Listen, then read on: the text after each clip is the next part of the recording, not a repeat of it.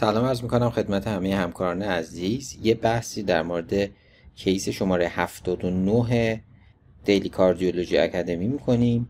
یه آقای 73 ساله است. بدون اینکه past medical خاصی داشته باشه و کاملا هم بدون علامت بوده با یه EKG که heart rate 42 داشته به شما مراجعه کرده و بیمار کاملا asymptomatic هست در تمام فعالیت های روتینی که انجام میده.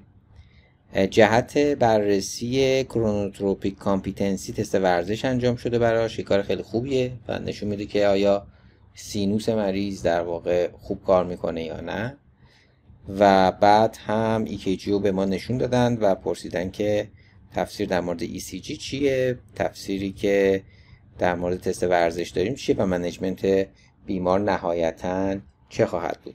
من چیزایی که تو این بحث ازشون استفاده می‌کنم رفرانس هم guideline American Heart Association 2018 و guideline ESC 2020 هست برای pacemaker implantation توی بیمارانی که sinus bradycardia و AV block دارن.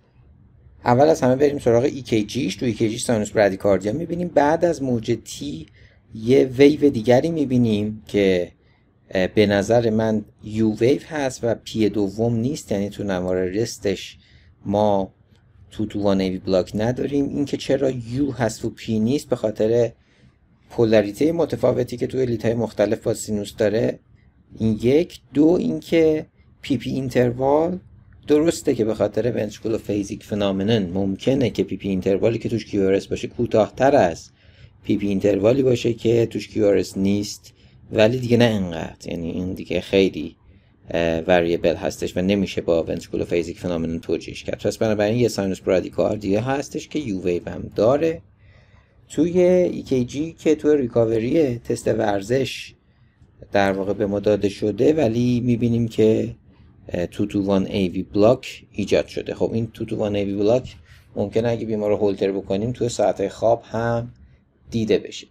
حالا ببینیم که یه همچین مریضی رو باید چیکار کرد. بر اساس اون reference هایی که بهتون گفتیم توی این چنین بیماری اگر علامت نداره و واقعا علامت نداره هیچ کار بیشتری لازم نیست. نه لازم هستش که EP study بشه نه لازم هست پیس میکر بذاره. ولی باید کلا در نظر داشت که این بیماران رو باید individualize کرد. باید سن و اوورال هلس بیمار رو در نظر گرفت. شدت برادیکاردیشو در نظر گرفت. بعضی وقتا باید از بیمار دقیقا پرسید. ممکنه که بیمار با کاستن از فعالیت های همیشگیش بی علامت شده باشه. مثلا میگه آره علامت ندارم ولی دیگه اون پیاده روی که همیشه می‌کردم اون نمی‌کنم چون کم میاره خب میشه در واقع حالت سیمتوماتیک. بایستی ببینیم بیمار مشکل دیگری نداشته باشه مشکلات قلبی دیگری نداشته باشه. باید ببینیم که lifestyle و فعالیتاش چجوری اصلا اساسا آدم فعالی هست نیست دوست داره باشه یا نه. و اینکه preference خود بیمار چیه؟ این خیلی مهمه. بعضیا می‌دونید که مثلا هیچ علاقه ای ندارن که یه device ی تو قلبشون کاشته بشه. خب تو این همچین مریضی وقتی هم علامت هم نداره دیگه خیلی اصلا به گذاشتن پیس میکر فکر نمی کنیم ما. پس من حیث مجموع اگه بخوام جمع بندی کنم توی همچین بیماری اگه علامت نداشته باشه هیچ کاری لازم نیست.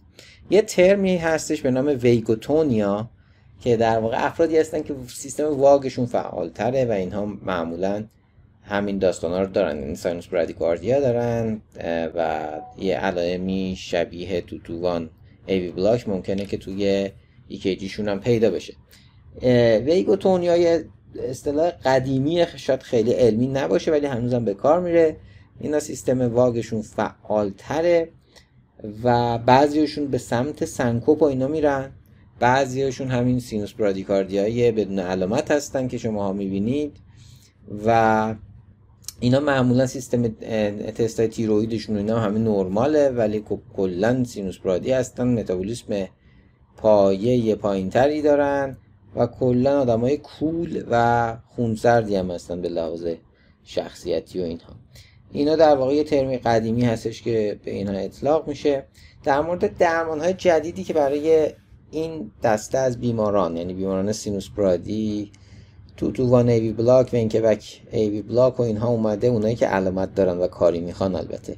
اینکه به جای پیس میکر الان یه درمانی اومده به نام cardioneuroablation که CNA میگن مخففش و این ganglion های پاراسمپاتیکی که توی قلب هست و مثل همون کاری که مثلا ما برای ablation انجام میدیم این میریم معمولا سمت راست و هم دهلیز راست هم دهلیز چپ قلب رو map می‌کنیم با یه در واقع مکانیزم های اون ganglion ها رو پیدا می‌کنیم و ablate ش می‌کنیم. با ablation این ganglion ها اتفاقی که میفته اینه که تون واگ کمتر میشه و نتیجه میشه کاهش ایوی بلاک ها. یعنی اگه این بک باشه دیگه برطرف میشه. سینوس برادی اگه باشه برطرف میشه و توی دسته بیمارانی که سنکوپای وازوواگال واقعا مقاوم به همه چی دارن این درمان درمان پرامیسینگی بوده توی این دسته از بیماران و این هم بد نیست که به گوشتون خورده باشه که همچین درمانی هم جدیدن به وجود اومده. خیلی ممنون از توجهتون و خدا نگهدار.